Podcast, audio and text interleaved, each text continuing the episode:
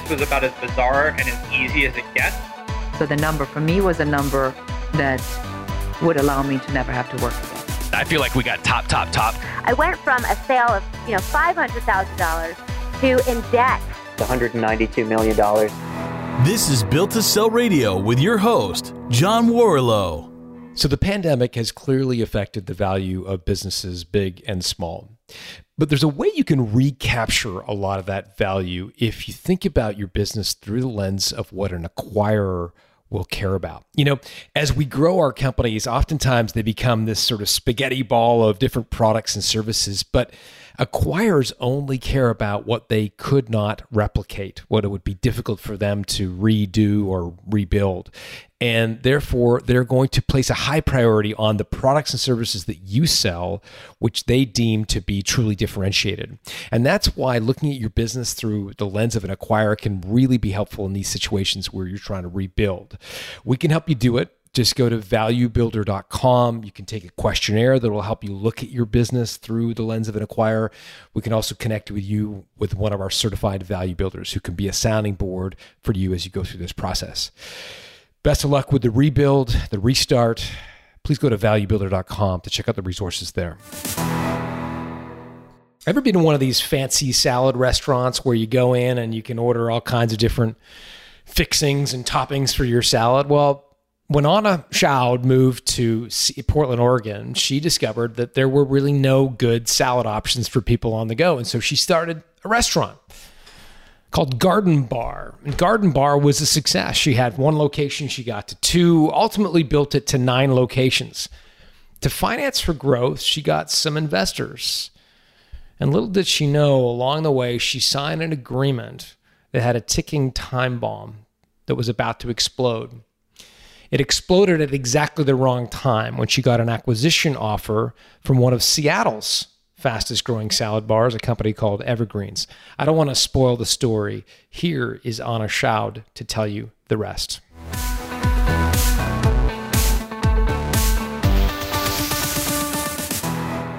Anna Schaud, welcome to Built to Sell Radio. Thank you. Hi, it's so nice to be here today. Yeah, for sure. So tell me a little bit about this company, Garden bar. What what did you guys? It's a restaurant, I guess.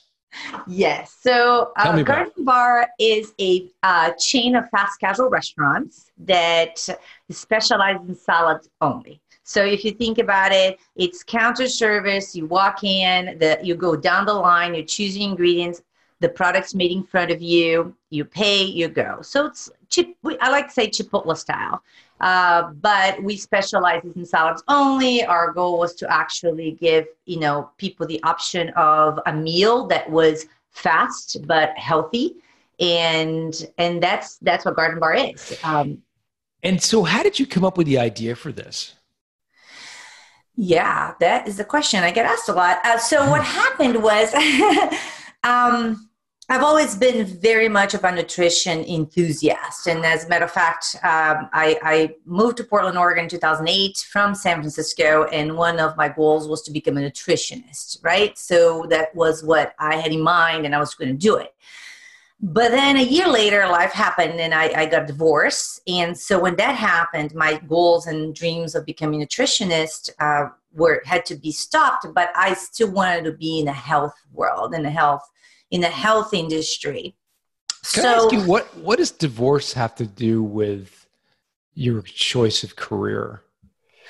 Oh, good question. Um, I had, well, what happened was, so going back to San Francisco, I had a consulting practice. And as a consultant, you, as you know, you're self employed, you have clients, you have customers, you do all this stuff. But I let go of that consulting practice to move to Oregon. So I had no clients here in Oregon. And I thought, okay, I'm just going to rebrand and become a nutritionist. So I was not, I was not working as a consultant, I was going to school full time uh, when we got divorced that that had to be paused because I had to go back to work full time because now um, financially I needed to go back to support my kids.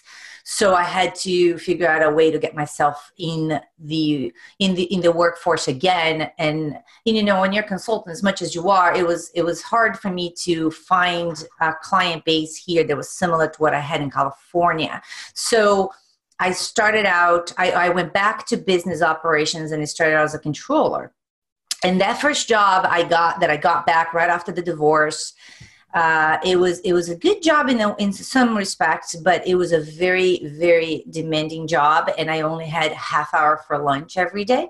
So I I had I wasn't this health, and I was it was in diets, and, and at the time I was doing paleo, and I couldn't find a place that I could just go grab something hmm. fast and leave. So I found myself going to Chipotle a lot. And and I kid you not, I was having a salad at Chipotle every day. And all I could think is, can I just have more than six ingredients? I started getting really, really tired of it. So I started to look for a place that had salads in that format. And I was just very interested that Portland didn't have one. Um, Were I you aware of some of the other sort of salad only concepts? Like Freshii was one. I'm not sure when they started. Did they start around that time, or were they? You know, was that after you guys? Freshii, I don't know when they started, but they were not really a direct competitor. The direct competitors are like Sweetgreen was a big, much of a direct competitor, and Chopt. Uh, they were mostly in the East Coast. And yes, the concept was widely popular in New York and Washington D.C. and I was and I was very intrigued by the fact that we didn't have it in Portland. In San Francisco, which is where I had moved from, um, I was actually inspired. But there was a place called Pluto's that had something that started that way, and then Mixt uh, came in, became sort of the name brand in California for that concept. Hmm. So I was aware of that, but a little bit um, a, a little bit intrigued by the fact that nothing like that had happened in Portland yet. So the idea had come to me, but I kind of I simmered on the idea for about a year and a half, uh, trying to get myself back on my feet after divorce, being able to you know be able to go back work again, and then about a year and a half in, two years, uh, my ex husband and I had an agreement that uh, we were going to figure out what to do with our house. And he ended up buying me out of the house, and I got a little bit of money. And this is a true story. I thought I am going to open a business with this money. And but I remember having dinner with my boys and my 9-year-old at the time sitting and eating like his Yoda style. And I said, he's like, Are you going to buy a house? And I said, You know, I don't know. I'm either going to buy a house or I'm going to start a business. I'm not sure yet. And he said, Well, if you start a business, you might be able to buy any house you ever want. And I thought, oh, wise words. I think it's what I'm going to do. So I decided that I was going to use those funds to open the business. And I the, the, the, idea of Garden Bar came to me. I researched it. We had nothing in Portland, but I also I was very aware that I had no restaurant experience. And so when you tell anyone about opening a restaurant, you know what the reaction is, right? Everybody just goes like, "What?" You know, they fail. And sure. I said, "I know." So at the time, I I met who was my co-founder, uh, and he was in the restaurant world, and he were he was in the fine dining world, and he had a couple of restaurants in Portland. So he and I got together and I said to him, Hey, I, I have this much money. Are you able to make it happen? And he said, I'll make it happen. So we did. We we strategized over it. Like I we had very clear delineation of duties. He was working on building the actual physical restaurant. I was working on the business end, getting everything set up, the infrastructure, everything we needed to do and then together we started and then we built our first location how did you guys figure out the equity because you were bringing cash to the table did were you 50-50 partners or did did he bring cash as well or how did no how did you did sort not. that out? At first, we, it, and this is a little bit tricky because there is a little bit of a settlement. Unfortunately, we had to part ways after, so I can't really, you know, be extremely specific on numbers. But at first, we had an arrangement, but um, you know restaurants need to be able to raise money uh, conventionally and through investors. So we had to figure out an equity distribution that would allow uh, for us to be able to go to banks. And so i ended up having a little more equity. He had some equity but not 50 50 and so he had a bit of it and i had a little more and because i was the one who was going to get the conventional financing and all that and he had already a lot of conventional finance in his name, so that wouldn't allow for him to join me in that journey of financing. So we he did not bring any cash. I brought the cash. It wasn't a lot of cash but i did bring the cash and we started by creating that first location so the idea was we're going to create this prototype right and let's make sure that the, the city loves it and that it's that works and we decided to open i don't know if you know portland but there's an area called the pearl which is a very uh, it's dense it's it's where you know things happen so trendy, we decided, yeah kind of the trendy area. So we yeah. wanted to be in the Pearl, and we were. Uh, we found a location right across the street from Powell's Bookstore, which is a big landmark in our city, and that's where we started that first location. Um, what did yeah. you invest in that first location? Like, how much cash did you inject yourself? Like, what was the financing model? Yeah, so I self-funded that location completely, and I I spent sixty-eight thousand dollars. it wasn't a lot. But you also, I'm assuming you also sort of signed a lease. And did you did. personally have to sort of guarantee that? I personally guaranteed my 10 leases, if you want to know the truth. Um, wow. It was very hard. Even after 10 locations, they don't let you off the hook. So that's important for everybody to know. Um, you have to have a huge appetite for risk, which I, I do, but uh, you just have to so wait a minute. You, you personally guaranteed 10 leases? Correct. Yes. Oh my God. And I still have a few under my name even after the sale. So it's important to put this out there. so Anna, I mean, that would be enough to, I'm assuming that would be enough to bankrupt you if it hadn't worked. Oh, a 100%. Like, Oh, oh, this, like this, this is, does not describe the potential for bankruptcy that I had throughout the entire journey. Yes, but you how know, did you reconcile that as the primary caregiver for your two boy, your boys? Your, like, yeah, how, what? You just do it. I, you, I knew I knew that if I worked on this correctly and, and I knew that I could do it, and I'm very, you know, I was a business consultant for 12 years in San Francisco. So I, am, I knew how to run a business, right? What I did not know is how to run restaurants. but um, so what I did was from the get go, I, I was determined that I was going to run it like a business because restaurants have its uh, they have their own way of operating sometimes that doesn't necessarily um, equate to efficiency or you know so a lot of times i knew restaurants do some things a certain way and i said well but let's try this way and see if we can make this work better right? So i i was really uh, aware of the need for operational excellence. You, you, you have to be on top of it the whole time. So to answer your question on the first lease, yes, not only I personally guaranteed it, uh, but my, my actually my business partner at the time did too the biggest issue for us was that we had no proof of concept. So we were describing this you know concept and because the, this this location was such a prime location uh, it was interesting to try to convince our landlords that w- we could make this happen. So they they really they gave us a shot but it wasn't the best terms on the lease. So i always say you know i just i, I didn't have it we just had to do what they asked us to do.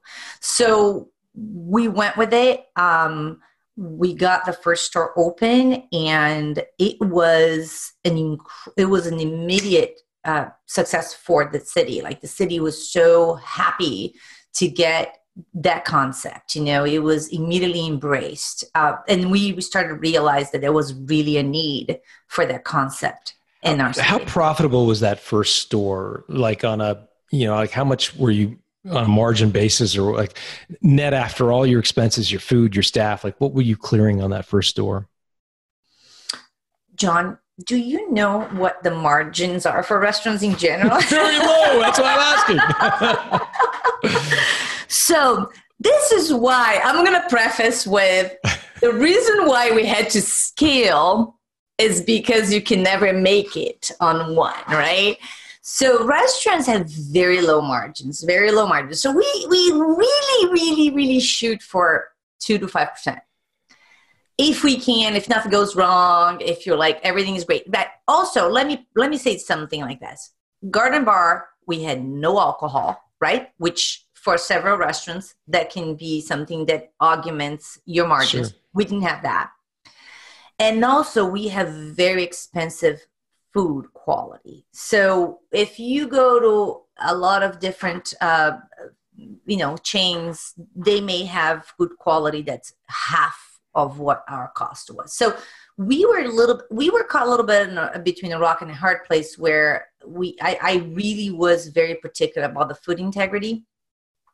But that was, it was a very tough, tough, tough choice. Also, with one store, you don't have economies of scale. So the idea is if you scale that business, now my lettuce provider is not providing for one store, they're providing for 10 stores. I'm able to negotiate prices a little better, right? So the idea of scale was, I knew about that from day one. Once I started looking at that business model and I spent hours looking at those projections, and I'm thinking, I cannot make this work with one store. So with restaurants, we don't do, it's not so much the margin is your revenue growth. So if you think about it, first store, we, we started the first year, we had the first little, it's a tiny little store. We had no kitchen, John. We ran an entire year with one induction oven and one electric oven and we made and, and a hmm. vitamix and every single dressing was made from scratch every meat was cooked from scratch everything was made by hand and so the first year with a tiny little kitchen, no oven, a lot of calls from the fire department because the chickpeas would smoke. Um, I mean, I swear to God, it was like so I would give solids to fire department and apologize every day. But um, yeah, so first year we had five hundred thousand in revenue. Second year we doubled, and and it's just wow. continued going from there.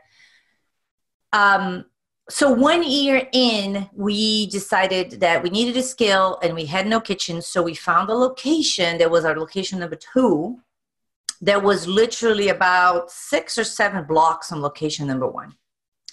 And the reason why we did that is because it was a good location. It had a nice kitchen. We would be able to provide both stores. But what we discovered by having two locations close to each other was that that concept was not a destination concept, it was a convenience concept. And the bubbles didn't intersect. People wanted to go, it's like Starbucks. You go to the nearest to Starbucks that you have. So even if you have a Starbucks here and one, three blocks over, they don't compete for same customers. This is what we wanted to develop. So we worked on clustering the downtown Portland and setting territory. So we ended up having five locations in downtown Portland, and they were all maybe 10 minute walking distance, 10 minutes from each other. But it was great because every garden bar had its own bubble and people would like they didn't want to go farther than two three blocks to eat a garden bar but what it allowed them to do is go to garden bar three to four times a week it became something that you would do regularly because these downtown hipsters sort of would spend most of their life in the downtown core. And no matter where they were downtown they you know they weren't going to the suburbs to eat lunch. They were correct kind of downtown. yes yes Got exactly. The, the, downtown uh, work workforce likes to walk you know a radius of two three blocks sure. max. But what we were trying to do is be close enough to to create the habit that they would want to eat in gar- a garden bar every single day.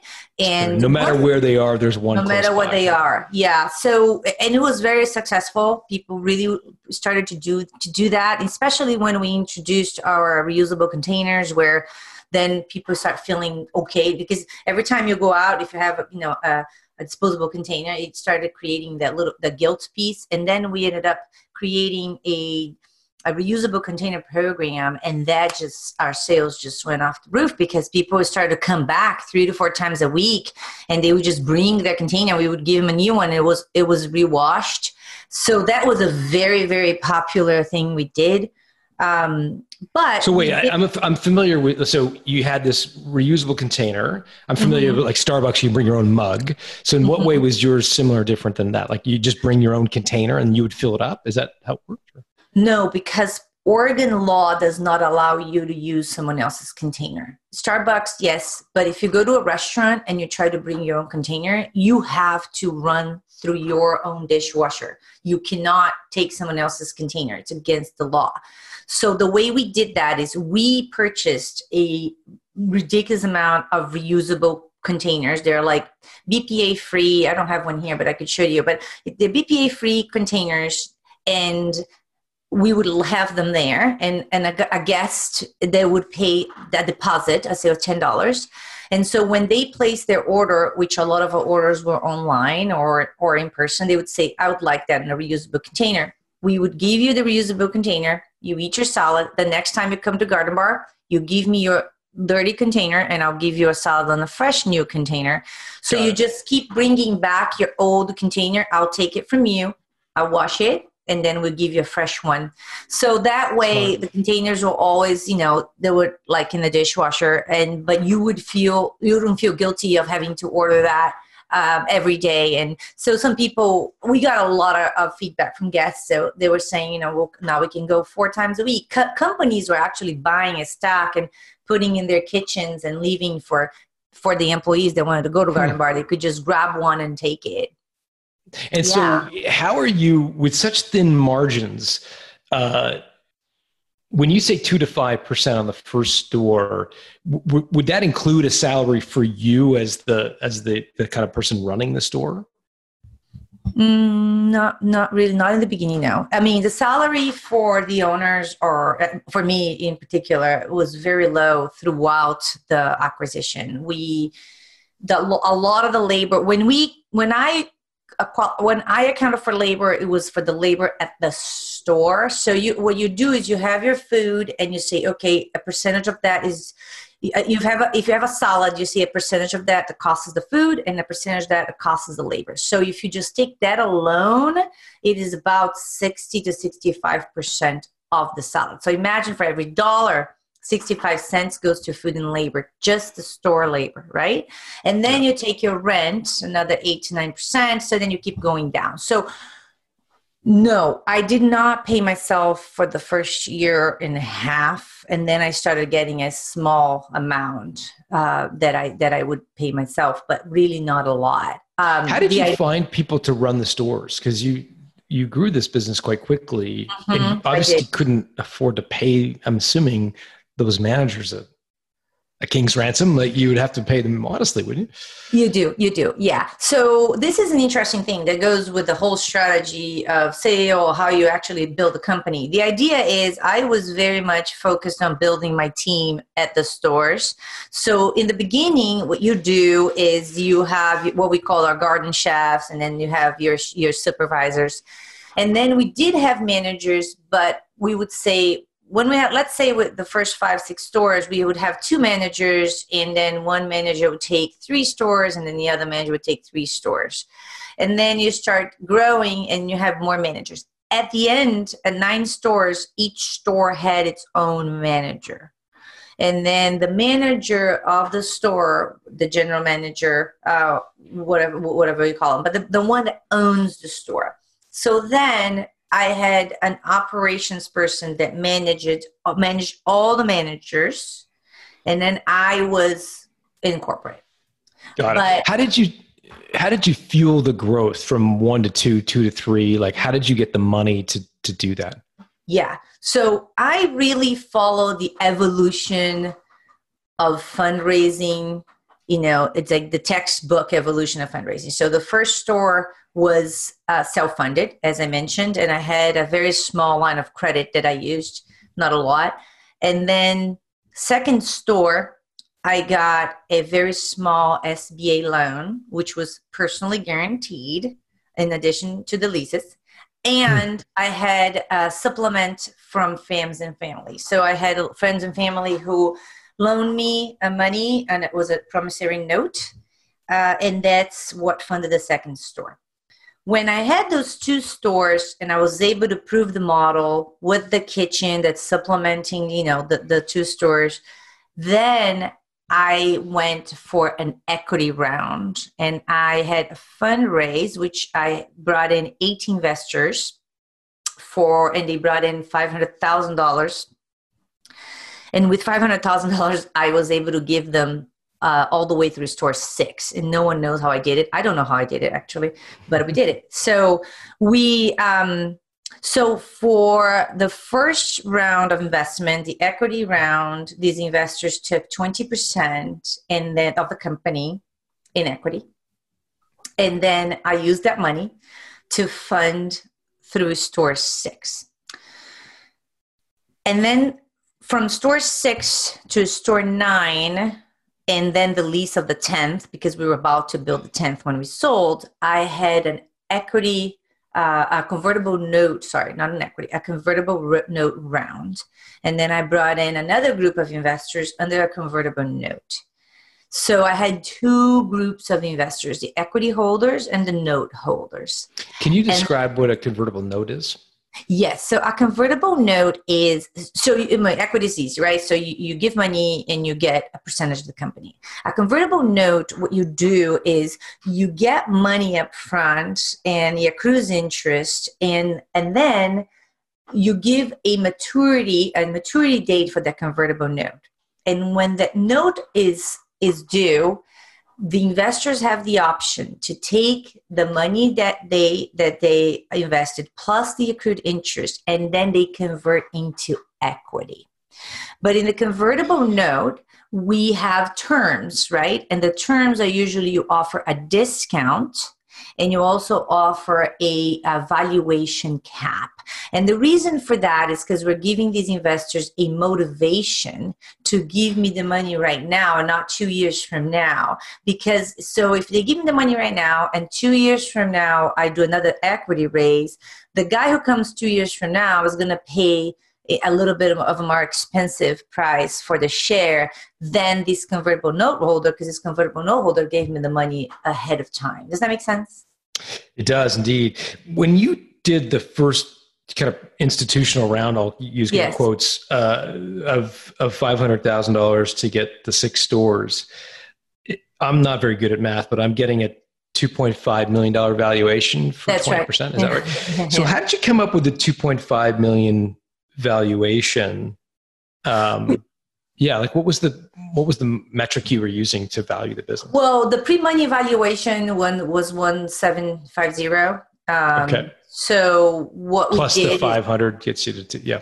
Yeah the post money. So the way we came up with the pre-money was basically roughly 1x revenue of both stores Okay. So if you took both stores for the year and and just kind of did the, one X revenue, that's how we came up with that. And then that's that's how it sort of like the price panned out. But you know, there's a lot of that's a whole other podcasting. There's a lot of negotiation. Like you know, you talk to the lawyer, and then this is it, and then the investor. That so you have a, there's a lead investor, and the lead investor has their notes. So it's fundraising is an art in itself, I would say. Uh, and I learned a lot. I had no idea what I was doing no idea. Um, mm. But I learned a lot, and that's one of the things that I'm actually helping right now is, is people understand what it means. What do you think? What What was the most surprising lesson you learned during that fundraising? I mean, you're, you're a savvy businesswoman. You, you've you've been involved in business consulting for quite some time. You yeah. run a successful company. Um, yet it sounds like there were lessons that you learned in that fundraising. I'd be curious to know, kind of, as you look back, what was the most surprising lesson you learned about fundraising? I I did not I did not understand the terms of my note, uh, my convertible what, note well. What specific terms the didn't term, you understand? Um, you know, you understand the basic, you understand the twenty percent discount, and you try to understand your evaluation cap. But I didn't I didn't understand. Like for example, this is something that happened to me, which was the killer piece was that if my company got acquired prior to converting, these investors would be um, would be uh, entitled to have two and a half x their investment. So wow. that was something I had no idea going in, and and it to no one's fault. I just I don't know. I, I I did not know what that meant. At the same time, when I did the convertible note, I didn't know when the sale was going to happen. I don't even know if a sale was going to happen. I just and sometimes the sale was an opportunity, and so you have to weigh these things. Another thing I did not know is that I would not have gone for an equity round right off the bat. I would have started with a convertible note. Hmm. I would also have I would have planned better when to do the equity round. I would have started the convertible note. I would have plan I would have looked at that maturity rate. I would have I would have lined up my growth plan with the investment maturity dates and all that. I didn't do that. I didn't know that the the the way that the the investment uh, timeline flows should be in sync with your growth plan. I had my growth plan, and I had these investors who gave me money. I was super excited. I'm like, oh my god, oh my god, it's great. They love me. Um, but and I knew I had to do. And and one thing for me too, John, is like when I told my investors, you know, I'm gonna get this money and I'm gonna deliver this. I I knew I had to deliver exactly what I told them I was going to deliver. And I did but I had no idea how that was playing out with the investment timeline. So that's one of the things that I would have gone back and I would have synced them up, if that makes any sense. It'll make sense more when I talk about the, the, the deal in general, but yeah. Yeah, uh, well, let's let's get to it because so you had the the the, the five hundred thousand dollars that got you to store six, Correct. for which you gave up twenty percent, Yes. and and then you had these convertible notes Yes. And one of the stipulations of the convertible notes was that in the event that you were acquired, they would get two and a half x their their Invest- investment. If I were acquired before converting, right? Okay. I'm assuming that happened. So the convert, the convert. This is the part that was fascinating, which I didn't know. this is so the the convertible note was uh, due um, a year and a half after I raised the money. So technically, September of 2018 was when it was due. I was not into the acquisition process then. And so we requested, so the notes were going to automatically convert into equity because that's what happens. But at the time, um, you know, I didn't have a very good financial advice. One of the things I'm very good financially savvy, but when you're running your own company, you need somebody. It's like if you're a therapist and it's good to have a therapy. Like I needed somebody, but I didn't have anybody to bounce off, and I just said, okay, let's just extend this note, and we did. So we extended the note another year, and then three months in, so we didn't convert. That's what I mean. We didn't convert the mm-hmm. note. We asked for an extension for conversion and then as you know as fate happens the whole thing with the acquisition we got the offer only three months later. So again there was a there was a, a clause in the, in, the, in the term sheet the term the convertible note terms that said if the company is acquired before converting then these investors need to get two and a half x their investment. And because we extended the conversion they would not convert it. So because we were doing an acquisition that was what the term was. And when did you learn that that term was in the contract in a convertible note? Um, I learned right away because, well, not right away, when we were going through the term sheet and term sheet, the term sheet of, the, the term sheet for the acquisition. So from you know, you- Evergreen? from Evergreens, yeah, Okay. you get a, you get an LOI, right? You get a letter of intent, and then we're negotiating the terms of the term sheet.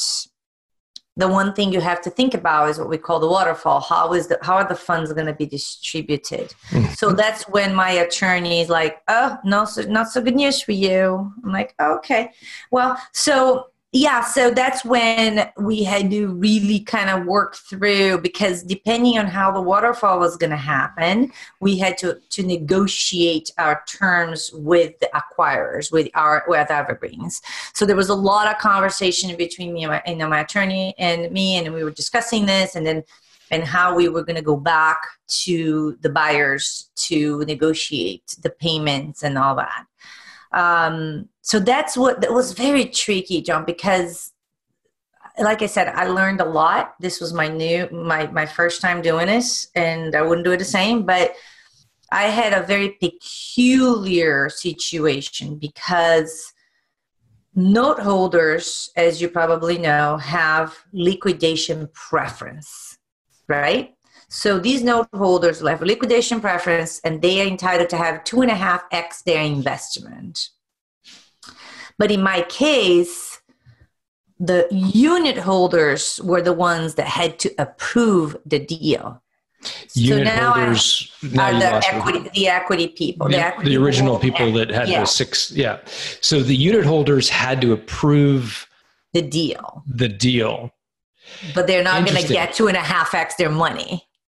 You see? yeah yeah. So wait a minute what okay so the, the unit holders um, you gave up 20% of equity to the unit holders. Why would they have to approve the acquisition? You still had the majority of the shares didn't you? Because they were pre- preferred uh preferred shareholders and I that's see. part of Okay. it so they were a different class. I was common and they were preferred this is complicated anna i know i know okay. you. Okay. So so these unit holders are the ones who put in the first 500k. They've got a class of shares which gives them priority over. correct exactly so they get priority so the class of shares so so the unit hold this is like a total finance lesson right right okay so imagine that so yeah so your preferred shareholders they i'm common so they have they have preference over me to get the funds back To get their 500 grand back Correct. Yes. with a return or or just their 500 grand back. well, they get their five hundred thousand dollars back for sure. But if there was enough for a return, they'll get the return. Because what happens is you pay all your debt debt holders first. So you have all your debts paid first, and then what's left is then distributed to the unit holders.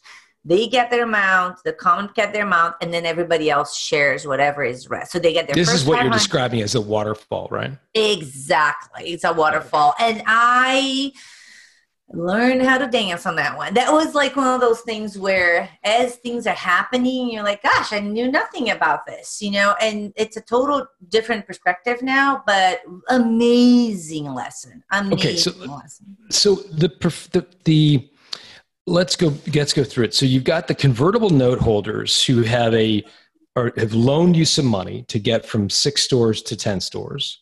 Correct. but and there's a a, a, a coupon or a percentage of uh, that they're getting for their money that is something that they essentially don't take but when the note converts they then get their That's correct. return It's an interest. Yes. Yeah. Yes. and an they can roll that into equity That's correct. So they have a percentage interest, and then when that accrues, and then it becomes part of the total money. And then when, yeah, exactly. how much money how much did you have in convertible notes I had one point one million dollars in convertible note. wow so two and a half times that's a big nut Exactly. okay so two and a half Exactly. yeah Yeah. But also remember, there is an interesting piece to that. Convertible note, the one 1.1 million, they also, they funded store, you know, stores seven to 10, but they also had to fund the operational needs, which most people don't like because restaurants are an interesting industry right? If you if you're an investor and you give me money you want to see stores because you like to say look at garden bar look at them they have 10 stores it's great. Investors love to see stores. So it was a very tough thing for me to convince them that hey you know stores cannot run on their own like i need to i need to create supply chain i have to have a commissary kitchen i have to buy trucks i have to buy refrigerated trucks. So you got technology.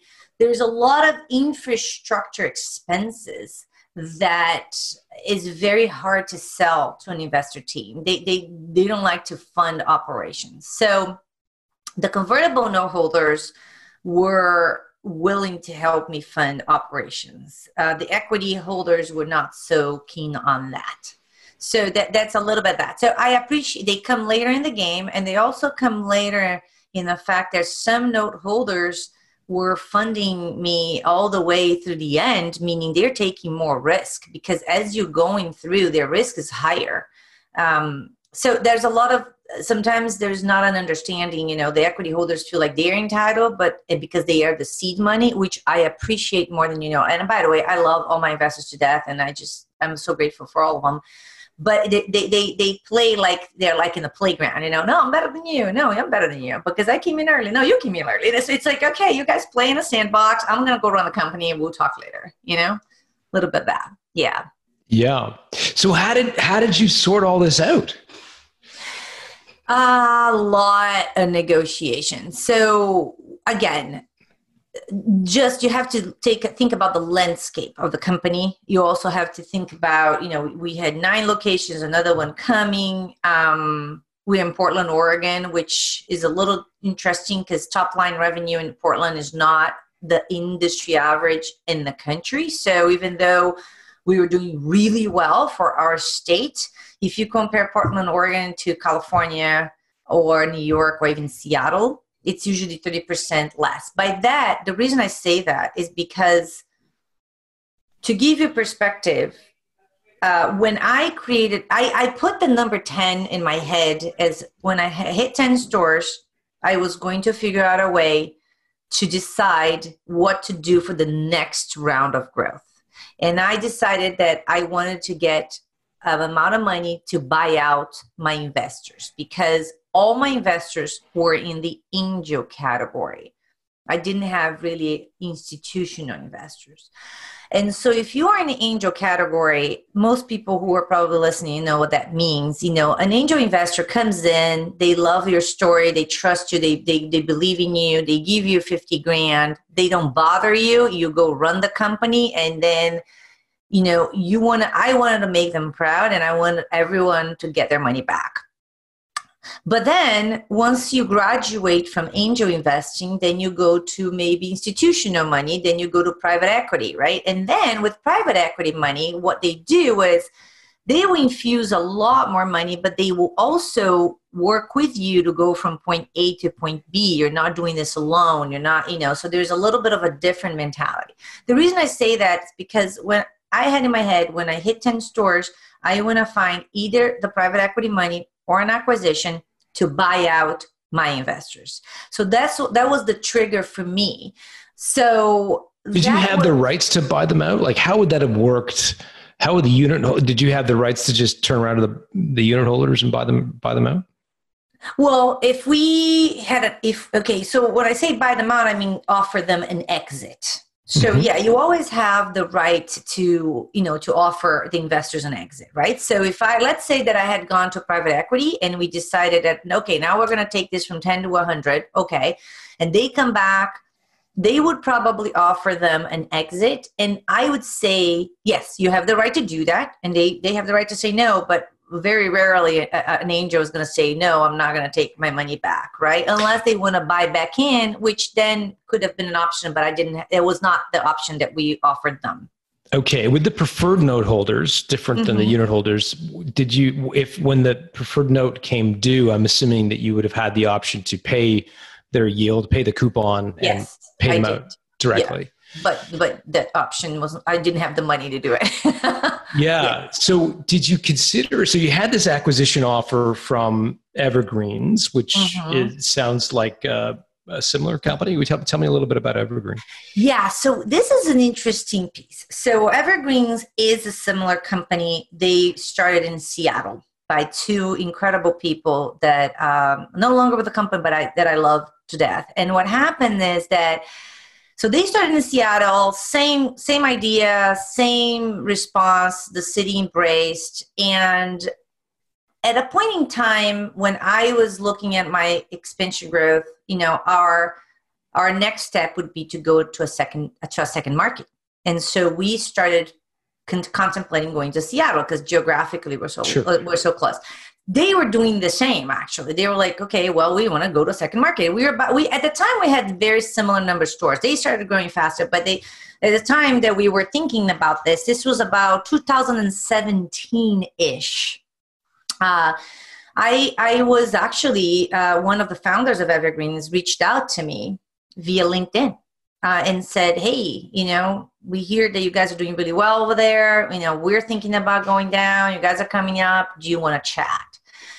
So we started a conversation almost two years prior to the actual acquisition, and it was one of those let's get to know each other better. What are you doing? What are your values? What is what are your goals? And we became very. We started to get to know each other a lot over the course of about two years uh, and we we were always talking about what the possibilities would be for us to get together And the reason for that, John, is because Portland is a small town still, and we have a very limited amount of people here. So the idea was, okay, Evergreens, you come. We we're gonna lose revenue. We're gonna lose market share because right now Garden Bar pretty much had the entire market share. Yeah, you had the market. Yeah. They would come in. Yeah, they would come in and take a little bit. But the honesty is that we were both not gonna be able we were not going to have enough density to, to make both chains successful. So we thought if we bring it together, now Evergreen's Garden Bar together, we would be the fourth largest salad chain in the nation, you know, behind Sweetgreen and a, a, few others and Chopt. And so we thought this would be a much better way to put the Northwest and have a Northwest brand as opposed to for us trying to compete for you know customers that are just not here because we don't have that density sure, sure. so um, i honestly felt that that would be a much better uh, option for garden bar because also evergreens was much they were very highly capitalized. I mean they were very well funded.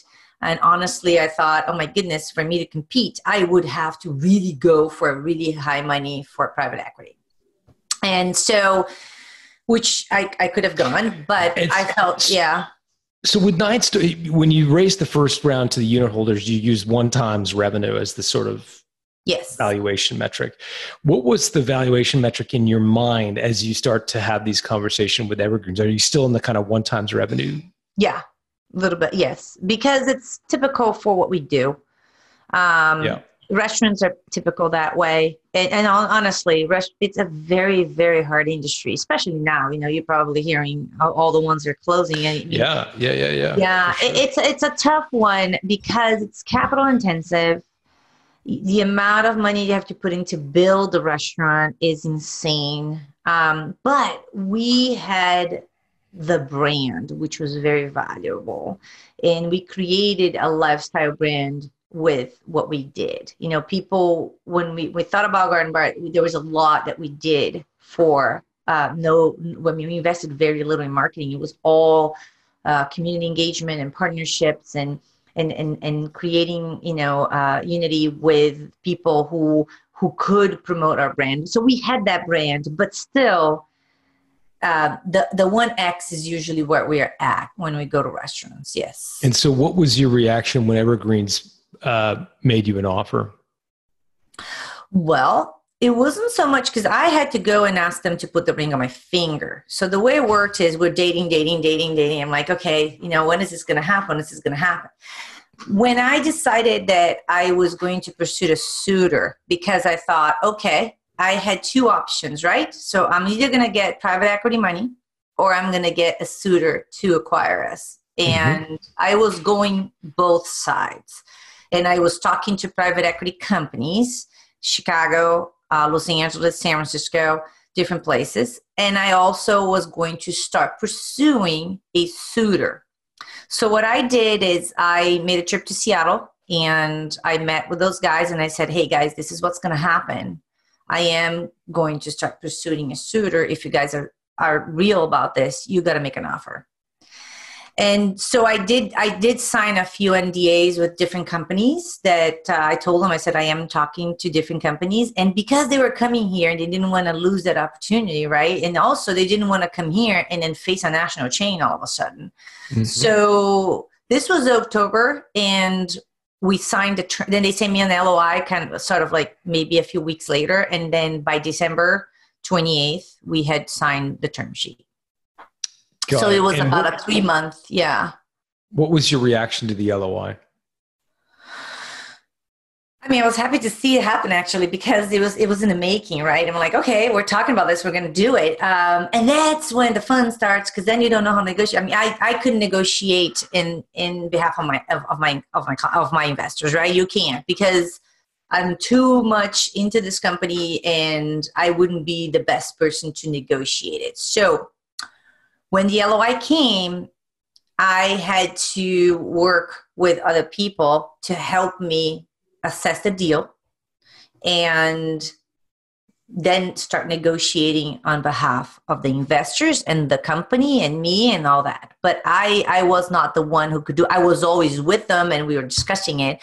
But when the negotiating started i had to step aside and let one of the most amazing people helped me with it. And he was um, he was one of our investors and they especially they do m&as all the time. And i was very lucky because i was going to engage an m&a specialist to help me through this. Mm-hmm. But one of our investors he they are amazing brilliant. And this man his name is sam.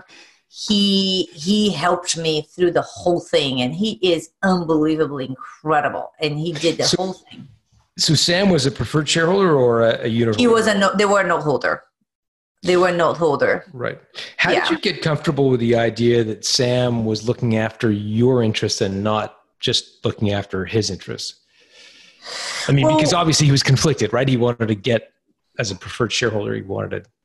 Well, as a note holder. Well, as a note holder, you know, because there's really not a lot of levers there. It's not like he he was trying to get he was trying to get what was the best option that we possibly could have, right?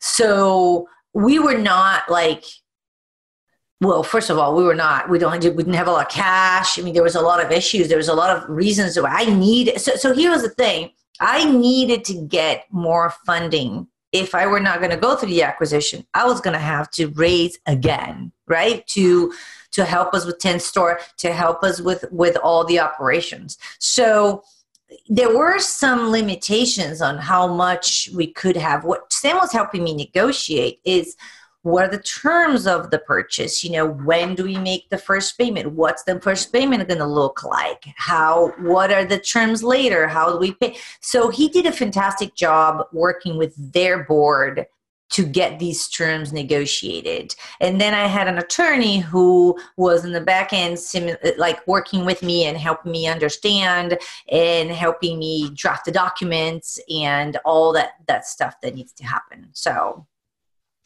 Got it. So, so if I'm understanding this correctly, there's a few parallel negotiations going on. It, it, tell me if I'm getting this right. But your negotiation, you're negotiating with Evergreens yes. to maximize the value you can get and and and get the best possible terms.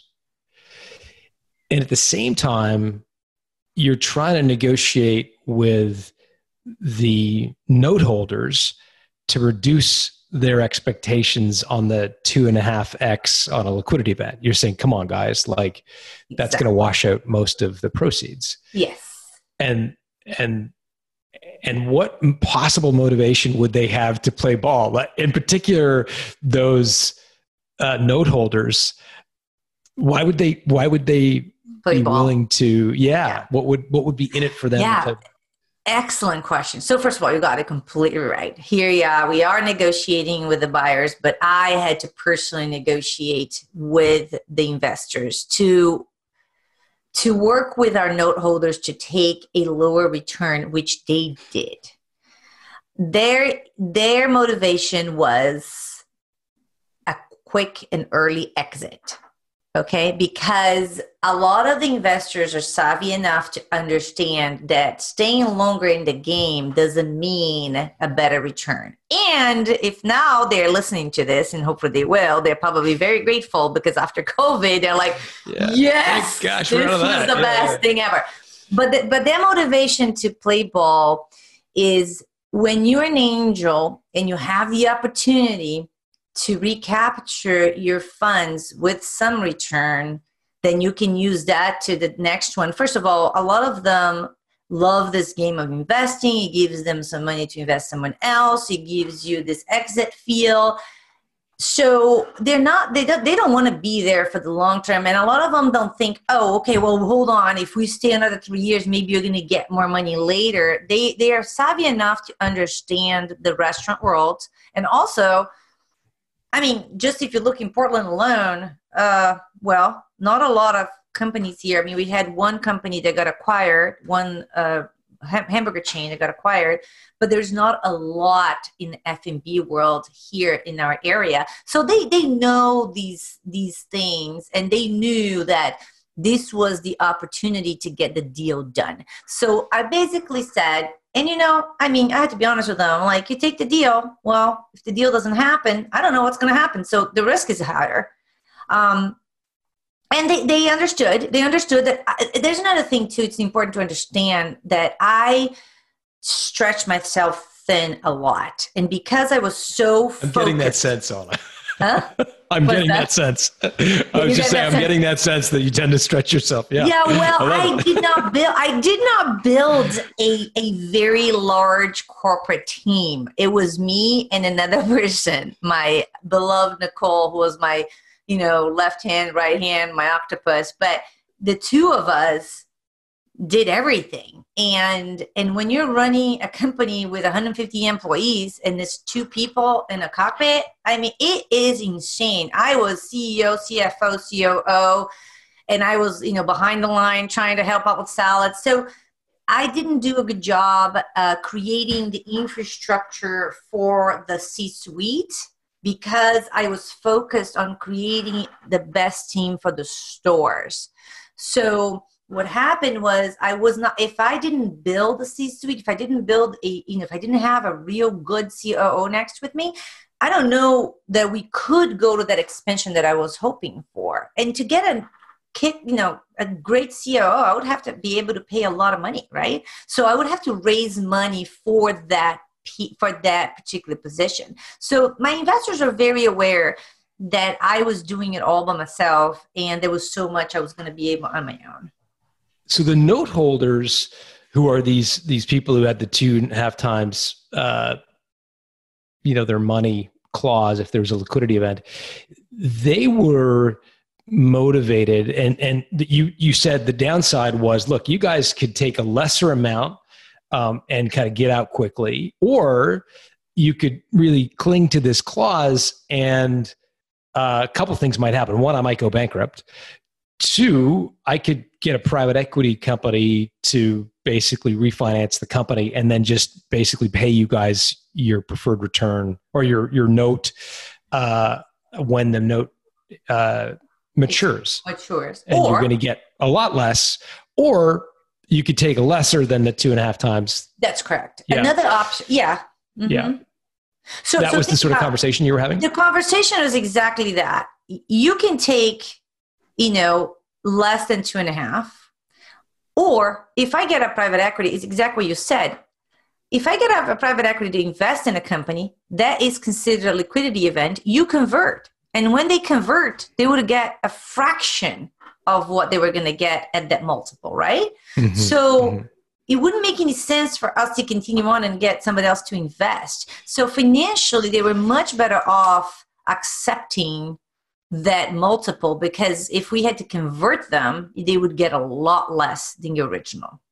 got it and and were the note holders acting as one group did they have one representative that was essentially acting as the spokesperson or were you herding cats and trying to get all of them to kind of agree at the same time No, no, we had uh, two what we call the lead ones. So even though there are multiple, there's always one or two that put a lot more money. And these two, which Sam was one of them, they sort of represented the group. Got and it. then they also took a couple of uh, two of the group of the unit holders and they kind of had a little committee. Ah interesting. That's the Okay. best way to play nice with each other and how that so the committee of investors from both groups talked and discussed what would be the best way for them to divide the money. Because the committee uh, uh, sorry the uh, the unit holders these preferred shareholders the first round yes they had veto over yes over accepting the deal so they had uh, the cards in their hand as well so they weren't going to accept a deal that paid out two and a half times for these like guys who roll left roll in in the last minute You get it. They wouldn't. They would. Oh, they were man. not excited. They were not excited about approving a deal where those guys got two and a half and they didn't. Right. So they were not. Excited. Yeah, of course. Yeah. And so there was that negotiation. Anna, I mean, how much? I'm, curious to know to what extent this was a, a dollars and cents negotiation where it was simply just you know what's you know what's the best way to get us the, the maximum return or if if your personal equity your relationship equity with either of the two shareholder groups did that play a role were did, were you able to say hey come on guys i you know i've been working at this for x number of years i put my life on the line i need to you know I need to get some return as well. Like, did that relationship equity play a role, or was it totally dollars and cents? Do you know what I'm asking? Yeah, totally, hundred percent. I just I want to tell you the truth because it's not going to be a fun truth. Uh, I gave up everything for them, and that was because I, in my mind, they provided me with the opportunity to build something that it was everything I always wanted to build, and I learned and I am talking to you and I am now helping others, that to me is priceless. And I created something really meaningful for this town. And, and so my first goal was to get everyone else paid first, even if there was not going to be anything left for me. I was 100% comfortable with that. Because also if you have to remember i had a lot of debt. The company had debt that i was personally guaranteeing. Aside from the the the, the aside from sure. the leases yeah. yeah we had we had one conventional loan of 300 we had you know credit cards. We had things that i it was all me and those guys were going to be all paid because there's also debt holders so all the debt load was going to be paid out. My credit score was going to go up because my credit score was so bad I could not rent a house. Just to give an idea how bad it was. Like I got refused. I could not rent homes for 2 years. I got de- I got denied. I mean it's it's unbelievable that you can own a company and and you have management companies deny you for renting houses, which I had to plead to owners. It's a whole other story. But my point is i knew that i was going to go back to a beautiful credit score which i have now. I have an incredible legacy that i'm leaving behind. So to answer your question I, I, I, yes, I put a lot of heart and soul in this, but I loved every minute of it, and I, I learned a lot from it, and I got a lot from it. So financially, I decided that I wanted to make my investors whole first. And that was very important to me. I wouldn't be able to sleep at night if I didn't do that. So the way that the deal ended up getting structured is that we were going to get a chunk of money um, up front at the closing and then an earnout after two years, which then would get take care of everyone and I would get a payout later, right? Um, so the first closing amount got distributed to all the investors the way I wanted it.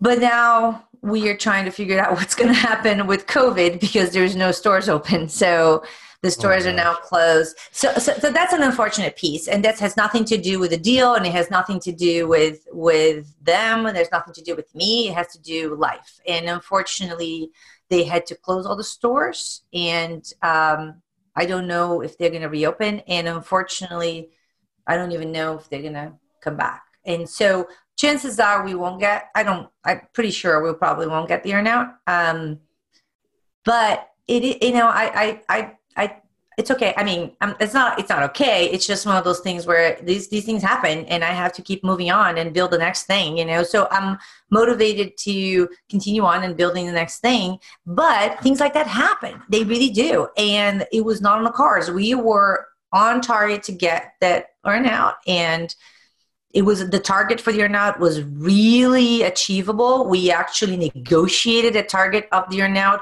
back and forth so many times. So when I agreed for to the metrics for the earnout, I knew it was doable. It was almost like, of course, we're going to get this earnout. I mean, you know, the stores are going to be great. They're going to have operational efficiencies. We're going to be fine. Everything is great.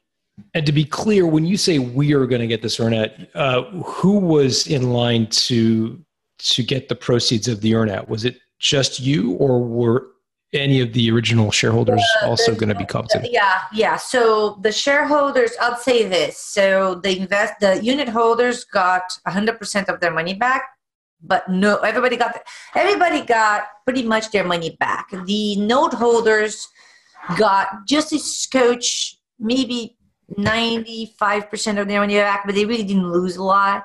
And then the rest was all going to come in the earnout. So all the Mm. the extras for everybody, all the the returns, Including you. including me, all Yeah. the returns for the investors were going to come at the earn out. And everybody was comfortable with that because it was a year and it was it was one it was 2020 and we were going to get it into early 2021. Um, but then we closed the store. The stores had to be mandatorily closed. Uh, there was no way to continue with COVID. So it's a bummer. It's a real bummer. They're still closed because we're still not open here in Oregon. So, yeah, it's a bummer. Wow. Yeah, right? I know. Hmm. You should write a book, kid. I am.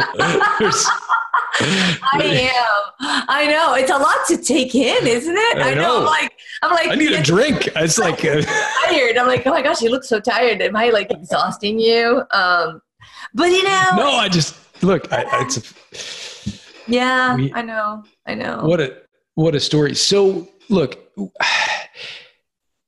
if you were advising another entrepreneur, and you know who who maybe had a a business and they thought, okay, I'm gonna I'm gonna raise some money.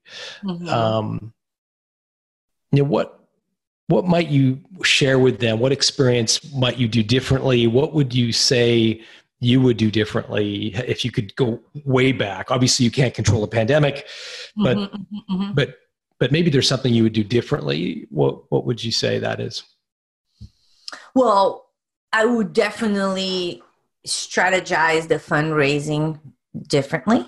Um, now that I understand what it does, how it works, you know, what's the time frame to give it back, like what the angels are expecting, the different types of funding, things that I had no idea. I was learning every single thing as I was doing it.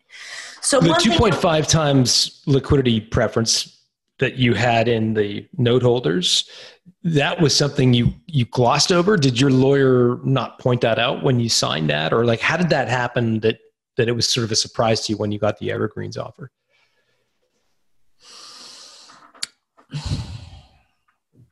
I was working with a financial advisor at the time that was there was a little bit of an issue there, um, and it, it is nothing but my fault, and I, I'm not gonna. Okay, so um, he ended up he.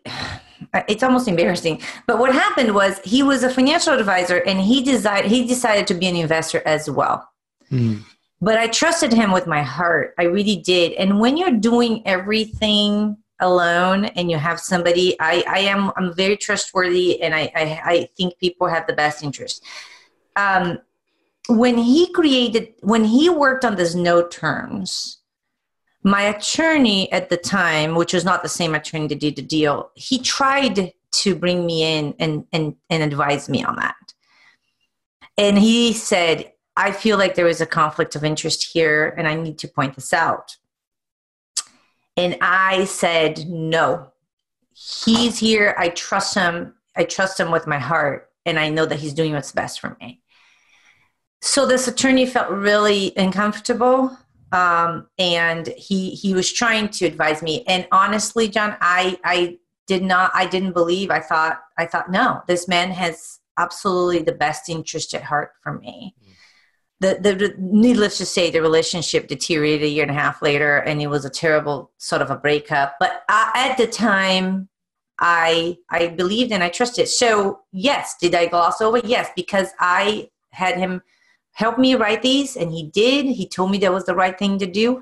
But also in his defense I guess he didn't know there was going to be an acquisition before an equity Right. uh, an equity event because in his mind at the time we were going to pursue an equity event. So I don't think it's all his fault. I don't think he was like there to get me because he's not he's not the one who also pursued the acquisition. I pursued the acquisition, right? So I'm I'm I'm I'm very big on taking ownership and I I own this mistake because when I was very very conflicted with what I need to do, I was giving people the responsibilities that I should have had. So one thing I would have done differently, absolutely I would have learned the terms of financing and and now I overcame that fear, right? Because uh, I, I understand when people are so afraid of numbers. I know how some eh, some founders don't want to know about financials, and I'm always so shocked by it because I feel like if you don't know how to read your numbers, you can't run a company, right? I am a finance person,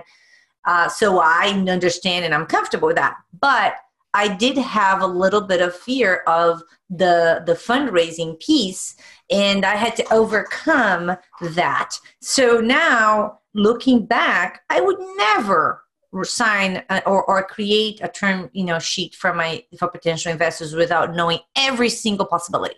But i'm going to mention something i mentioned earlier in the interview which is what i would have done and what i would do and i would advise every entrepreneur to do is try to understand the timeline of these the note holders for example. You know when is maturity? What are the terms? And see how that syncs up with your plan of action to grow. Because you want to make sure those are lined up. Because let's say that you know you need to raise some more money but this is going to convert. How do we do it? So we have to to really uh, put these two timelines together and see how they coincide or not and then create a good strategy. A good strategy is everything for most entrepreneurs should know that. Um, it's a it's a sort of like a what's the big picture plan and then how we're going to fund that big picture plan so you, you, mentioned the aligning the uh, you know the, the the investment path with yes, your, your with growth plan growth for sure. path. Yes. Oh, yes. I have to, I have to ask, what about those leases you personally signed in stores that are now closed? What what happens to those? Um. Well, so for the from the ten leases, I was able to to get um, about six of them. I didn't. I was able to get out of my personal guarantee. Four Right. of them are still there, um, and I'm still negotiate. I don't know. We're talking. I'm talking to the buyers right now to find out what they're going to be doing. But there is a clause in our purchase agreement that they that um, they that indemnifies me. Like that they, you know, Okay. something happen, they are going to take it. So there is some protection there. Yeah, of course. I mean, I wouldn't have done that, but it, it's just too unsettling, right? It's too unsettling, and I know that every restaurant owner right now is trying to deal with that same issue. Um, so we'll see with COVID what the what the response is going to be, but it, it's unsettling, and I feel it's very sad to see the, the what's happening to the food and beverage you know industry, especially in our town, because for Portland, you know the restaurant the restaurant world is very much at the soul of the city. Sure. So it's hard to see so many people just going under right now. You know, uh, we don't know what's gonna. We're still not open, so I don't know what's gonna happen. hmm Yeah. So hopefully there's gonna be some resolution there, but I don't have that. I don't know what that is yet. Yeah. Yeah. So many things seem so up in the air for so many people right now. And Oh, it's hard. It very is very much hard. It's very hard. Anna, where, I, I'm so grateful for you sharing your story with so much humility. Where where can people learn about you? What are you doing now? What's what's the you know where where can people learn about what you're up to now? Thank you. Yeah, so interesting because, you know, as I mentioned earlier in the interview, I was a, a business consultant for 12 years in San Francisco before I moved to Portland. So after the after the, the acquisition, I I sort of like slipped back into that role again and been helping companies um, but what I want to do and what I'm doing now, actually, I started a company called uh, 360 Advisory, and it's there's a website that's 360-advisory.com. And basically, what we do is we work with early stage founders. You know, people who we have concept stage founders, people who are trying to get their companies off the ground, but people who just started are, are, getting to market. And then we work with them until they grow to about, you know, two to three million. Uh, and then once once they're in two to three million, then we take the training wheels off, and then they can just go and and find uh, other companies. But the idea is to find the best way to fundraise if they need to be fundraised. Like sometimes you know there is this idea right now that everyone has to get investment. We don't necessarily do that. Like you can mm. try to find ways to bootstrap and not have to get investment. So i'm trying to work with everybody to find out what's the best path forward to get your company you know get to market and how to grow it to one or two million. And there's also to understand that there are there are milestones in between, right? So before we get to the one or two million, how do we get from zero to 200? You know, and then once we get from 200, then how do we get to the million?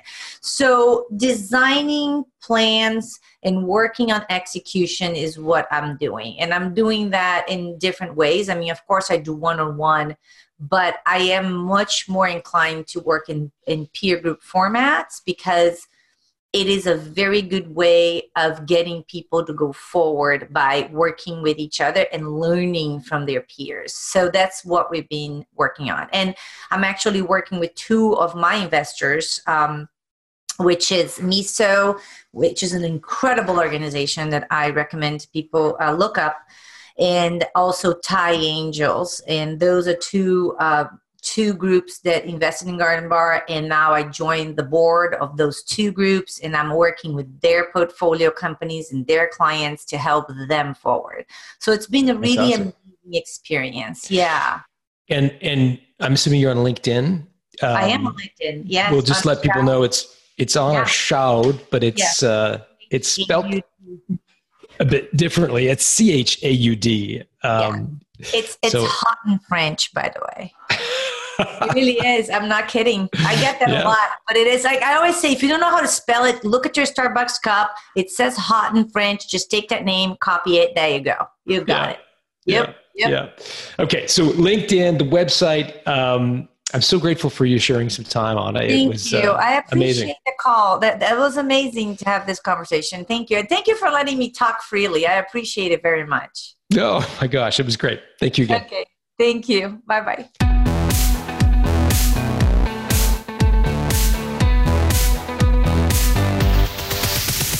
Thanks for listening to Built to Sell Radio with John Warrillow. For complete show notes with links to additional resources, visit builttosell.com slash blog. John is the founder of the Value Builder System. To find out how to improve the value of your business by 71%, visit valuebuildersystem.com.